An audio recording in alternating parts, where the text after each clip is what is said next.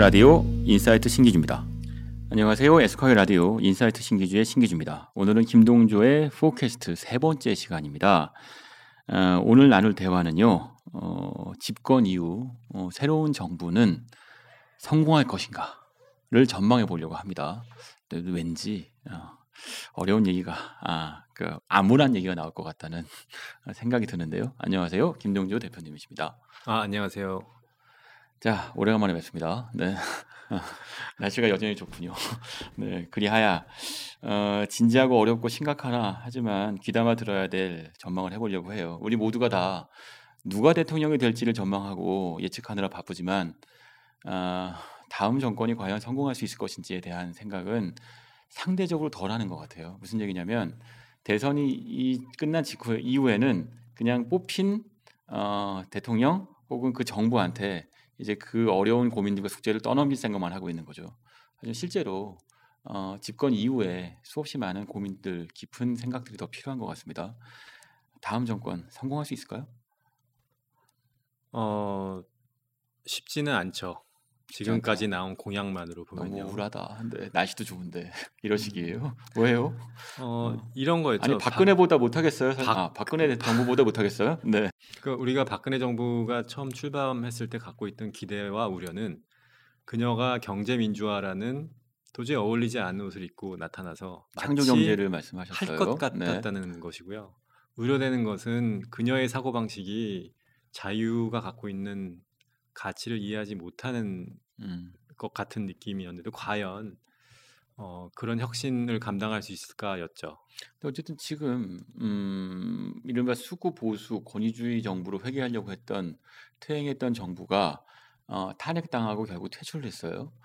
그러니까 그 반작용으로 어쨌든 이젠 어, 진보의 가치를 주장하는 어, 정권 또는 그 정권보다 더 중요한 그런 유권자들이 더 증가한 상태잖아요.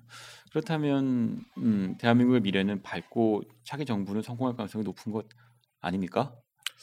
근데 저 같은 사람 입장에서는 어떤 정책이나 나라가 성공하는 것은 꼭 진보여야 하는 것도 아니고 보수여야 하는 것도 아니고 그때그때 옳은 정책을 써야 하는 거죠. 흉묘 백묘. 네. 어, 그렇죠. 예를 들어서 경제 정책이라면 어, 어떤 시대에는 보다 많은 혁신과 보다 많은 경쟁이 필요할 때가 있고요. 음. 어떤 시대에는 보다 많은 복지와 보다 많은 안정이 필요할 때가 있죠. 근데 지금 우리나라의 경우를 놓고 보면 뭐가 필요해요? 지금 어, 첫째 어떤 대통령이 들어와도 갈 수밖에 없는 방향이 몇 개 있어요. 음. 하나는 인구 구조상, 그 다음에 우리나라의 부의 구조상 어쩔 네. 수 없이 복지비가 늘어납니다. 그렇죠. 어, 그러면 그 복지비를 어떻게 쓸 것인가가 굉장히 음. 중요해요. 일단 재원을 어떻게 조달할지 그리고 그다음에 그걸 어떻게 쓸 것인가 고루 분배할지. 그리고 이제 두 번째는 그 필요한 복지비를 어떤 식으로 조달할 것인가에 음. 대해서 빨리 현실을 자각하고 결정할 필요가 있어요. 네. 그러니까 지금 많은 후보들이 세금 인상을 주장하지만 저는 세금 인상을 통해서 재원 마련은 거의 불가능하다고 봐요. 하나는 정치적인 문제 때문에 마치 음. 노무현 정부가 종부세로 실패했던 것처럼 네. 지금 다음 차기 정권도 소득세를 음. 인상하거나 법인세를 인상하지 못할 것이다. 그렇죠. 네. 둘째, 그렇다면 남은 것은 정부 제출의 증가 증가고 네. 국, 어, 국채 발행의 증가인데 어, 그것을 너무 부담스러워하거나 위험한 것이라 생각하지 말고 네. 상대편을 설득하면서 정부 지출을 위한 국채 발행을 느리되 어, 그 결정을 과감하게 하고 지출도 효율적으로 적재적소에 할 필요가 있다는 거죠. 음. 그 결정이 이제 거기에 대한 합의가 내려지면 셋째는 세 번째로 우리가 과연 무엇이 적재적소인가라는 네. 것에 대해서 토론하고 사회적 합의 사회적 합의를 이루어야 네. 되는데 그거에 대한 논의가 매끄럽게 이루어지고 그거를 음. 정치적인 리더십으로 잘 끌고 가는 나라는 성공하는 거죠. 근데, 근데, 문제는 이렇게 답이 나와 있는데 왜 실패할 거라고 보세요? 왜 강대국이나 성공한 나라가 드무냐 하면 네. 거기에 대한 지적 합의나 거기까지 가, 끌고 가는 정치력 리더십이 매우 어렵다는 겁니다. 왜요? 왜냐하면 복지를 부, 정하는 사람도 없고 네. 국채 발행은 사실은 어, 논란거리긴 합니다만 왜냐하면 이건 어, 재정적 부담 또는 그 정부 정부의 부채가 증가하는 거잖아요. 어, 그거에 대한 어, 정치적 부담이 있을 테니까요. 세 번째는 음, R&D 또는 복지 이거 반대하는 사람 아무도 없어요. 지금 뭐 4차 산업혁명이 뭔지 모르지만 하여튼 그런 얘기도 자꾸 하고 있고. 그래서 훌륭하고 부강한 나라를 만들어서 통일합시다. 이거 아니에요? 이거 반대하는 사람 과연 아무도 없는데? 그럴까요? 잘 보죠. 어. 첫 번째 복지비를 늘려야 된다는 거에 대해서도 불과 2012년 대선에서만 해도 음, 굉장한 논란이 됐었잖아요. 음, 그때 서울시장 선거 같은 것들도 네네. 마찬가지였고요. 근데 이게 네. 복지비 지출 이 늘어나야 된다고 생각했고 주장했던 사람들이 지금 생각해 보면 성견지명이었지만 그 지금 그 이제 당시에는 뭐 도시락을 뭐 학교에 급식이 뭐 이런 얘기를 하면서 사실 복지를 어, 경쟁이 이슈로 만들었죠. 네. 이출 만들었 네. 만들고 그때 만들었던 사람들이 다 지금은 낙동강 오리에 대해서 이, 존재조차 볼 아, 수그 없게 오세훈. 되었죠. 아, 그렇군요. 네. 아, 잊을 뻔했네. 네. 사실 그의 실책은 5년 뒤 미래도 받아보지 못한 거죠. 네. 네. 그 얘기는 그래서 얘기냐면 첫 번째 단계에서 음. 복지비 지출에 대해서는 어느 정도 사회적 합의가 이루어졌죠. 왜냐하면 맞아요. 경제 네. 환경이나 사회 변화가 거기에 뒤따라줬기 때문이죠. 사실 그 대신에 그거에 대한 논쟁은 재원 조달을 어떻게 할 것이냐 논쟁 동- 단계까지는 가 있네요. 근데 이제 말씀 아까 했지만 국채 발행에 의한 복지비 지출이나 재정 지출 음. 증가밖에 가능한 그 답안지가 없다라는 거에 대한 합의는 네. 지금 이루어지지 않아요. 음, 예를 들어서 진보적인 성향을 가진 후보, 뭐, 유- 뭐 유승민 후보까지 포함해서 네. 아, 어, 유승민 진보. 네. 상당수의 후보들이 세금 인상을 통한 복지비 지출을 생각하고 있고 그 네. 중에는 법인세 인상이 대부분 포함돼 있죠. 왜냐하면 현재 가계 부채 증가가 굉장히 큰 폭으로 이루어져 있는 상태고 그리고 부동산 관련돼서 그 금융권에 묶여 있는 가계 부채가 상당하고 이자 부담도 상당한 상태, 가처분 소득도 줄어든 상태. 그러니까 여기서는 법인 기업 말고는 돈 나올 데가 없다 라고 쉽게 생각하는 것인데 사실은 제3의 길 국채 발행을 주장하고 계신 거예요. 왜냐하면 결국은 온갖 논의와 혼란을 거쳐서 결국 10년 뒤를 돌아보면 그 국채를- 길밖에 없었다는 걸 깨닫게 아. 될 테니까요. 좀 좋아요. 그럼 국채를 발행하면 누가 사줍니까? 국채를 발행하면 두 가지 사람이 사주죠. 네. 하나는 국내 김동조? 투자자와 어, 네. 해외 투자자들이 사주죠. 지금도 그렇게 되고 있어요. 어, 사실 일본의 국채 발행, 일본의 경우에는 사실 상당수 국채를 국내에 가게에서 구매하잖아요. 그 얘기는 거꾸로 얘기하면 일본의 그 구조는 국가는 부채가 크고 가게는 어, 상대적으로 부채가 적은 구조죠. 한국은 반대로 국가의 부채는 적지만 가계 부채는 상당히 큰 구조잖아요. 그러니까 이렇게 생각하시면 됩니다. 일본에 가면 지금 일본과 우리나라의 구매력으로 평가 1인당 국민소득은 별로 차이가 나지 않아요. 음, 좀 의외겠지만 실제로 일본에서 제일 큰 은행인 미주오 은행의 신입사원 연봉과 우리나라에서 가장 큰 은행인 국민은행이나 신한은행, 신한은행의 네. 어, 신입사원 연봉을 보면 오히려 우리나라가 더 높아요. 어, 되게 놀랍죠. 그래요? 특히 네. 현대차 같은 경우에 신입 연봉 6천만 원이 넘어가는 회사는 일본에서도 어, 금융회사 일부 외국계 금융회사를 빼면 거의 없습니다. 정말로요. 네. 야, 근데 왜 일본과 한국의 소득 격차가 실제로 가보면 네. 크게 느껴지느냐 하면 첫 번째는 일본의 경우엔 지금의 국민소득으로 어, 산 지가 거의 반세기가 됐잖아요. 네. 예. 그러니까 그들의 경우엔 상당한 부를 이미 축적하고 있는 거죠. 음, 그래서 비록 버풍 경제가 붕괴됐지만 음, 그 당시 30년이 힘들었어도 하- 네. 사실은 잘 살았던 기간이 우리보다 긴 거죠. 그렇죠. 네. 그러니까 그 당시 거품을 잘 모아서 지갑 속에 거품으로 넣고 있는 부자들이 상당히 많아요. 어. 그래서 생각해 보세요. 제가 어, 신 기자님하고 똑같은 연봉을 쳐요. 근데 에이, 제가 설마 신 기자님은 저보다 30년을 그 많은 연봉을 받았고 저는 네. 막 올해 같은 연봉이에요. 네 그래서 제가 신 기자님한테 어 우리 같은 연봉인데 술이나 한잔 할까 웃기고 있네. 네. 하면 좀 웃기고 있네 하실 네. 거잖아요. 그럼 같은 맥락인 아니, 거죠. 그러면서 아 사세요라고 하겠죠. 그러니까 일본의 경우를 보면 그 가게가 갖고 있는 자산의 규모가 음, 굉장히 큽니다. 크군요. 네, 그래서 마치 그거는 알짜 강북부잖아. 어, 뭐, 어, 뭐, 어, 어, 비슷한 어, 비, 그런 얘기겠죠. 그런데 그러면 우리가 국채를 바, 발행할 경우 말씀하신 것처럼 한국의 경우에는 가게에서 소화하기는 어려울 것이고 해외의 국부펀드들이 뭐 돈을 써서 국채를 수- 산다거나 이래 이럴 수밖에 없는 거 아닙니까? 그러니까 우리나라 지금 국채 시장의 비중을 봐도 점점점 외국인 투자자들의 비중이 음, 높아지고 있고 맞아요. 어떤 의미에서는 우리나라 국채 발행이 늘면 그게 리스크가 될 수도 있지만 네. 어떤 의미로 보면 우리나라 경제에 대한 믿음이 높기 때문에 국채를 사는 것이기도 하니까 아 우리나라 경제 그 경제의 안전성을 잘 이끌어가면 되는 거죠. 그리고 또 하나의 문제는 국채를 발행한다는 국채 발행이 늘어나는 얘기는 어느 순 언젠가는 이거를 상환해야 된다는 의미거든요. 음, 그렇죠. 결국은 국채 발행을 무한정 늘릴 수 없기 때문에 음. 경제를 좋게 만들어서 이걸 상환하는 순간까지 음. 가장 효과적으로 운용을 해야 되는 거예요. 음, 빚을 내라. 그러니까 제 말은 음, 어차피 재원 복지비 지출을 늘리고 재- 정부 지출을 음. 늘려야 한다면 방법은 국채 발행밖에 없다. 그렇다면 음, 음. 국채 발행이라는 한정된 수단을 갖고 어떻게 우리가 빨리 목표에 도달할 것인 것, 것인가를 음. 얘기해 보자면 어 80만 명 정 뭐 공무원 채용 같은 걸로는 뭐 돈을 낭비하는 것이고 이런 사람들한테 얼마나 좋겠어요. 80만 명. 네 그런 것이고 네, 너무하네. 빨리 네. 가야 될 길로 가야 하는 거죠. 사실은 제가 그러니까 이, 그 대표님이 자꾸 국채 발행을 주장하면서 세금의 증세를 반대하는 이유는 세금을 증가시키는 방식이 두 가지 이유. 하나는 가계 부담을 증가시키는 측면이 있고 또 하나는 언제까지나 경제를 활성화시키는 과정에서의 재원을 개인한테 어, 의 호주머니에 털 것이냐라는 질문을 하시는 거잖아요. 두 가지죠. 하나는 현실적으로 불가능해요. 음, 또 불가능하고. 네, 어. 그러니까 어차피 근로자 중에 사, 저희 바- 절반 정도가 그 세금을 소득세를 내지 않는 상황에서 네. 여기서 소, 그 소득세를 늘려 증가시켜서 세금을 더 걷는다는 얘기는 소득 구간 4천만에서 1억 5천 사이의 사람들에게 어, 세금을 걷는 더 걷는다는 얘기인데 네. 이들이 정확하게 지금 문재인 후보를 지지하는 지층과 겹치거든요. 만약에 세금 증세하면 아 그렇구나 그러네요. 어, 우리나라를 위해서 이렇게 아, 세금을 나 더- 더. 내줘야지라고 웃는 웃고 기꺼이 내는 사람은 네. 거의 없을 겁니다. 네. 그리고 어,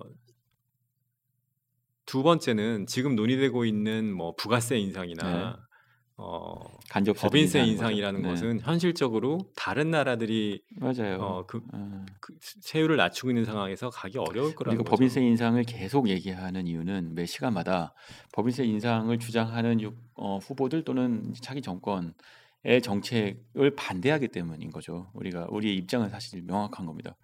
법인세 인상할 경우에 사실 민간 부분의 시장이 활성화되어서 고용이 창출되는 선순환 구조 기대하기가 어렵다는 거고. 근데 사실 그런데 문제는 이거죠. 법인은 투표권이 없어요. 어, 개인이 투표권이 있기 때문에 어, 모든 후보들이 하나같이 다 법인세라고 하는 일종의 미봉책을 쓰고 있는 거죠. 만약에 법인세 인상을 그럼에도 불구하고 미국이 법인세 인상을 인하하고 세계 나, 다른 나라의 법인세 인하하는 과정에 어, 를 반대하면 어떤 일이 반대로 가면 어떤 일이 생길까 음. 생각해 보죠. 근데 실제로 어, 미국과 영국은 법인세를 인, 인하하려고 어, 노력하거나 경쟁국들을 위협하고 있지만 음, 어, 그와 반대로 가는 나라도 있어요. 예를 들어서 스위스 같은 나라는 어, 이제 법인세를 인하하기 위해서 국민 투표를 했어요. 어, 근데 부결이 됐죠. 음, 네. 그 덕분에 사실은 스위스는 원래는 다국적 기업의 본사가 많은 국가잖아요. 네. 거기서 이제 본사 그런 더 본사 많이 유치하려면 법인세를 인하하거나 아예 제로를 만들어야 할. 왜냐하면 세금 이외에 여러 가지 인센티브를 제공해서 법- 다국적. 기업을 네, 유치하고 네. 있었는데 제약 이거에 대해서 많고, 이제 네. 유럽의 다른 정쟁 국가들이 너는 나쁜 짓 하지 마. 음, 우리 너만은 왜 체리 피킹이야? 그렇죠. 어, 네. 그래서 그러면 어떤 방법이 있을까? 아 그럼 법인세를 인하하자라고 네. 생각해서 이제 투표를 했는데 부결됐다. 됐죠. 네. 부결되는 과정에서 당연히 어, 대표님이 싫어하는 정치인들의 파퓰리즘이 있었겠죠? 당연하죠. 네. 네. 자, 음. 누군 그래서 나쁜 거. 뭐 네. 어떤 어떤 나- 옳은 결정이 있다고 해서 항상 모든 나라가 거기에 맞게 선택하는 거는 아니에요. 스위스도 좋아요. 그러면 어쨌든 우리는 국채를 발행해야 하지만 어, 이 논란의 장벽을 넘지 못할 것이다. 아 아마도 네. 어, 현실적으로 세금을 인상해 보려고 하다가 음. 어, 현실적으로 나라 경제를 망치고 법인세 인상은 국- 기업들이 더 이탈할까봐 못할 것이고 어, 못하죠. 소득세 네. 인상은 소득세 인상과 법인세 인상은 정치적인 리스크 때문에 못할 것이고 그렇죠. 네. 어, 그러다가 결국은 국채 발행으로 갈 텐데 그 시간이 너무 지연되고 늦어지면서 실기하게 될 것이고 전망해 보세요. 몇 년 걸릴까요? 결과적으로는- 그런 식의 길을 돌고 돌아 정답으로 돌아오 알고 있는 정답으로 이제야 돌아올 그래서. 문재인 3년? 후보든 누구든 네. 집권한 다음에 집권 말기쯤 되면 국채 발행을 시- 시작하겠으나 네. 그때는 이미 상대적으로 적기를 놓칠 때겠죠. 자, 우리 바닥을 쳤다고들 해요. 박근혜 정부의 무능과 정치적 무능 또는 경제적 위축 이런 것들 때문에 2017년 경제가 바닥을 쳤을 것이다. 또는 한국이라는 국가의 어, 방황이 끝날 어, 바닥 끝날 것이다. 동의하세요? 아니다? 어. 저는 아니다라는 쪽입니다. 어, 바닥 이외 이 밑에 더 뭐가 있습니까? 어, 지하 지하실 지하실이 있죠. 지하실 어, 지하실을 뚫고 나간 물탱크. 어, 심지어요. 어, 그 얘기는 차기 정권에 또 다른 거대한 실패가 기다리고 있다는 뜻이고 그 실패를 거쳐야 지하실을 통과하고 물탱크를 헤엄쳐야 어, 드디어 어, 해법을 찾을 수 있는 첫 단추를 끼게 될 것이다라는 얘기네요. 그 일본의 경우를 또 얘기해 보죠. 일본도 20년 동안 그냥 어, 지하실로 내려갔겠습니까? 어. 어마어마하게 많은 맞아요. 몸부림이 있었죠. 시행착오의 네. 거듭이죠, 맞아요. 그 중에서는 반짝 경기 회복으로 이제는 디플레이에서 벗어났다고 음. 환호했던 시기도 있었고 또 고이즈미 같은 네. 굉장히 이다나를 음, 나와서 이나에 네. 이다나에게 환호하면서 음. 그가 도입하는 정책에 어, 기대를 걸었던 시기도 있었죠. 사실 아베노믹스의 그 이란성 쌍둥이는 고이즈미의 정책들이고 맞아요. 대부분이 고이즈미가 아이디어를 많이 냈던 것들이에요.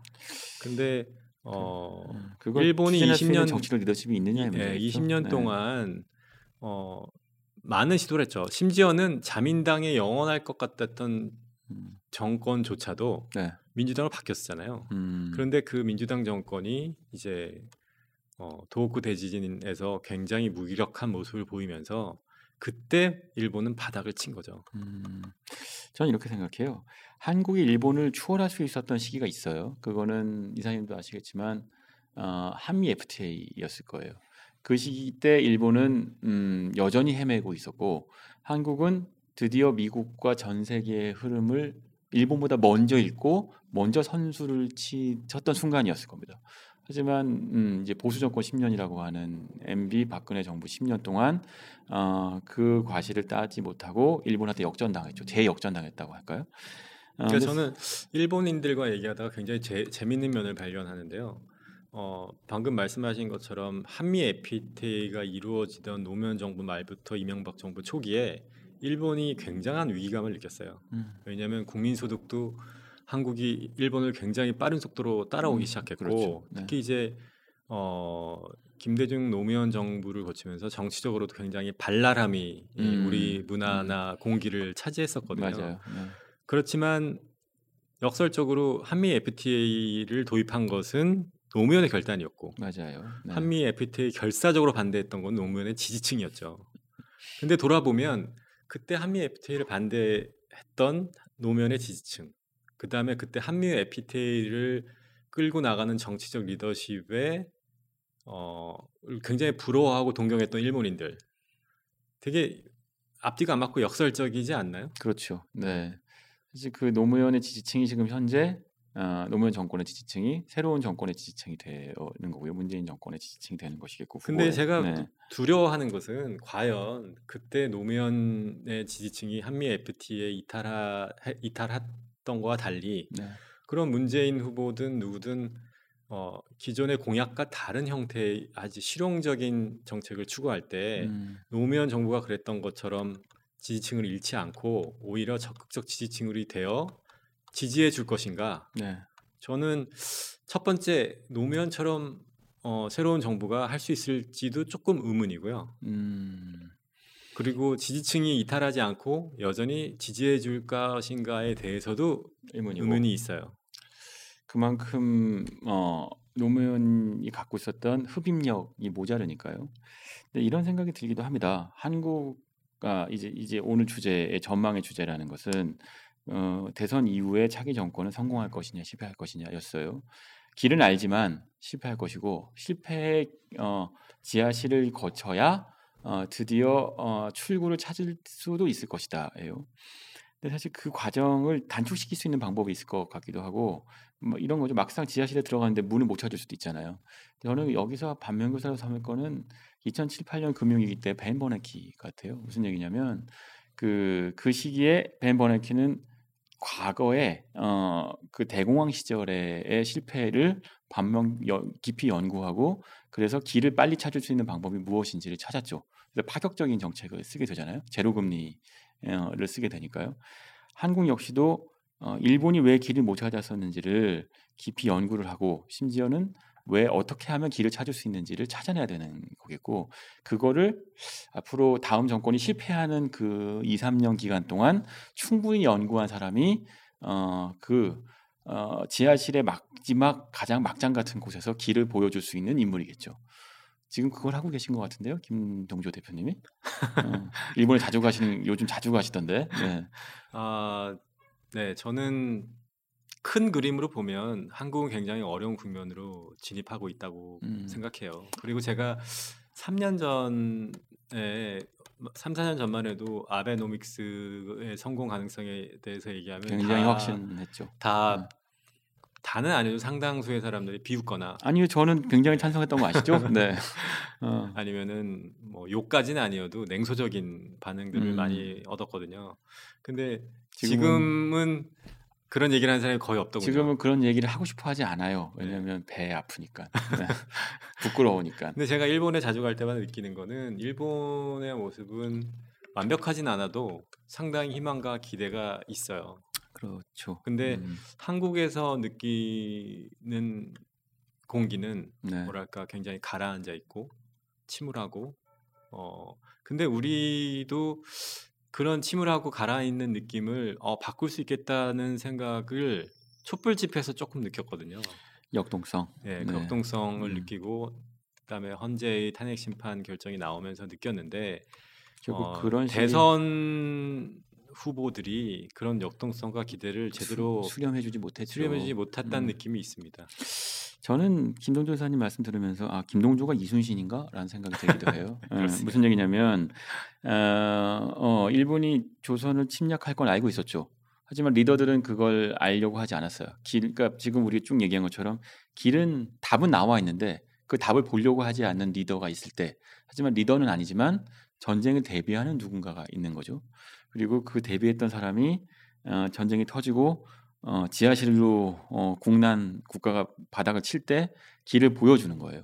어, 그 순간 그 충분한 연구와 준비를 통해서 여, 이쪽에 탈출을 하는 거 보여주는 거죠. 지하실에서 막장 끝에서.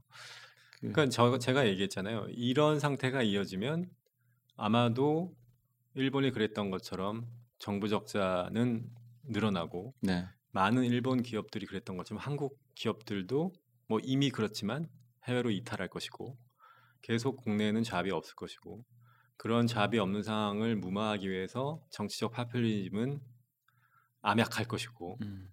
어, 그런 나라의 미래는 없죠. 그런데 만약에 이러한 어, 고, 악순환의 고리를 과감하게 끊는 리더십이 일본의 경우를 반면 교사 삼아서 등장할 수도 있겠죠. 음, 한국의 아베 네, 네. 가능성이 높아 보이진 않지만 그래서 과감하게 외국으로 나가지 말고 한국에서 기업하세요. 네. 내가 이렇게 밑자리 깔아드리겠습니다.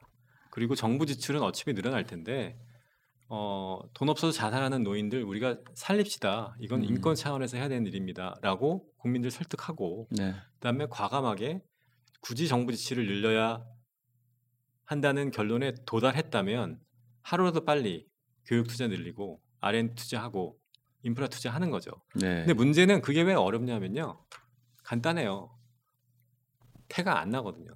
음. 내가 정부 지도자인데 80만 명 공무원 뽑겠다고 얘기하면 어. 사람들이 일단 반응 오잖아요. 좋건 나쁘든. 그리고 실제로 대부분의 파퓰리즘 정권 정권들이 어, 등장하는 이유는 그런 주장과 공약들이 상당히 핫하기 때문이에요. 사람들의 관심을 끌거든요. 하지만 음. 인프라 투자를 하겠다. R&D 투자하겠다. 교육 투자하겠다. 어우 진부해.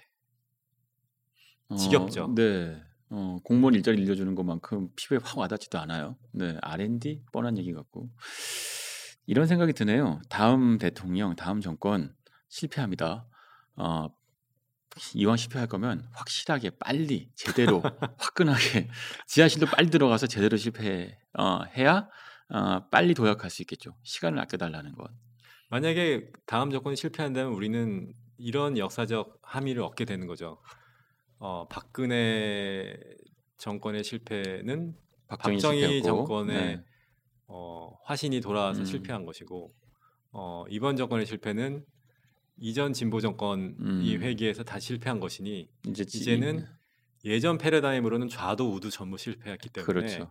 진정한 진보 또는 진정한 보수가 등장하겠죠. 드디어. 그렇죠 뛰어넘는 네. 네. 그걸 실리를 넘는. 추구하는 음. 실용주의자의 등장이 우리를 기다리고 아, 있어야 하는 실용주의자 것이죠. 하니까 왠지 MB도 생각나는데 그 말씀하시는 건 아니죠? 아, 음. 굳이 얘기하자면 지금 프랑스의 모습과 비, 비슷하겠네요. 아, 네, 네. 그러네요. 네. 그러니까 프랑스는 39세 대통령의 탄생이 임박한 듯한데 음. 어 그는 사실은 소속 의원이 한 명인가요? 맞아요. 아, 한 명도 없 아니죠. 르펜이 한 명이고 한 명도 없는 네. 무소속 정당 무소속 출신의 대통령이란 말이죠. 근데 그는 어, 사회당 정권에서 어, 프랑스는 사실 주말이나 어, 특정 시간 이- 이후에는 영업을 할 수 없는 나라로 유명한데 그걸 과감하게 어, 노조의 반대에도 불구하고 해소시킨 음. 경제부 장관 출신이죠. 아, 이거 같네요. 진보 정권, 보수 정권이 아니고 이기는 정권을 기다리고 있는 거죠. 우리는. 음, 그렇겠네요. 프랑스도 이기는 대통령을 찾고 있는 거고 어찌 보면 각 나라마다 그런 선택을 반 아베도 마찬가지겠고 어쩌면 트럼프도 그런 사람일 수도 있고 각 나라마다 이 패러다임에서 벗어나 있는데 진보냐 보수냐 우리만 여전히 여기에 머물러 있어서 다음 정권은 실패할 수밖에 없는 걸로. 어, 신 편집장의 말을 듣고 보니 더 선명하게 정리가 되네요. 이미 미국도 굉장히 실용주의 노선으로 간 듯 보이고 아베는 이미 이전에 훨씬 이전에 갔고 그리고 프랑스도 그 뒤를 따르고 있고 어, 영국도 그런 결정을 한 듯 보이죠. 알겠습니다. 자 오늘 김동조의 포캐스트에서는 다음 정권은 어, 성공할 것인가 실패할 것인가 전망해봤습니다. 어, 감사합니다. 네, 감사합니다.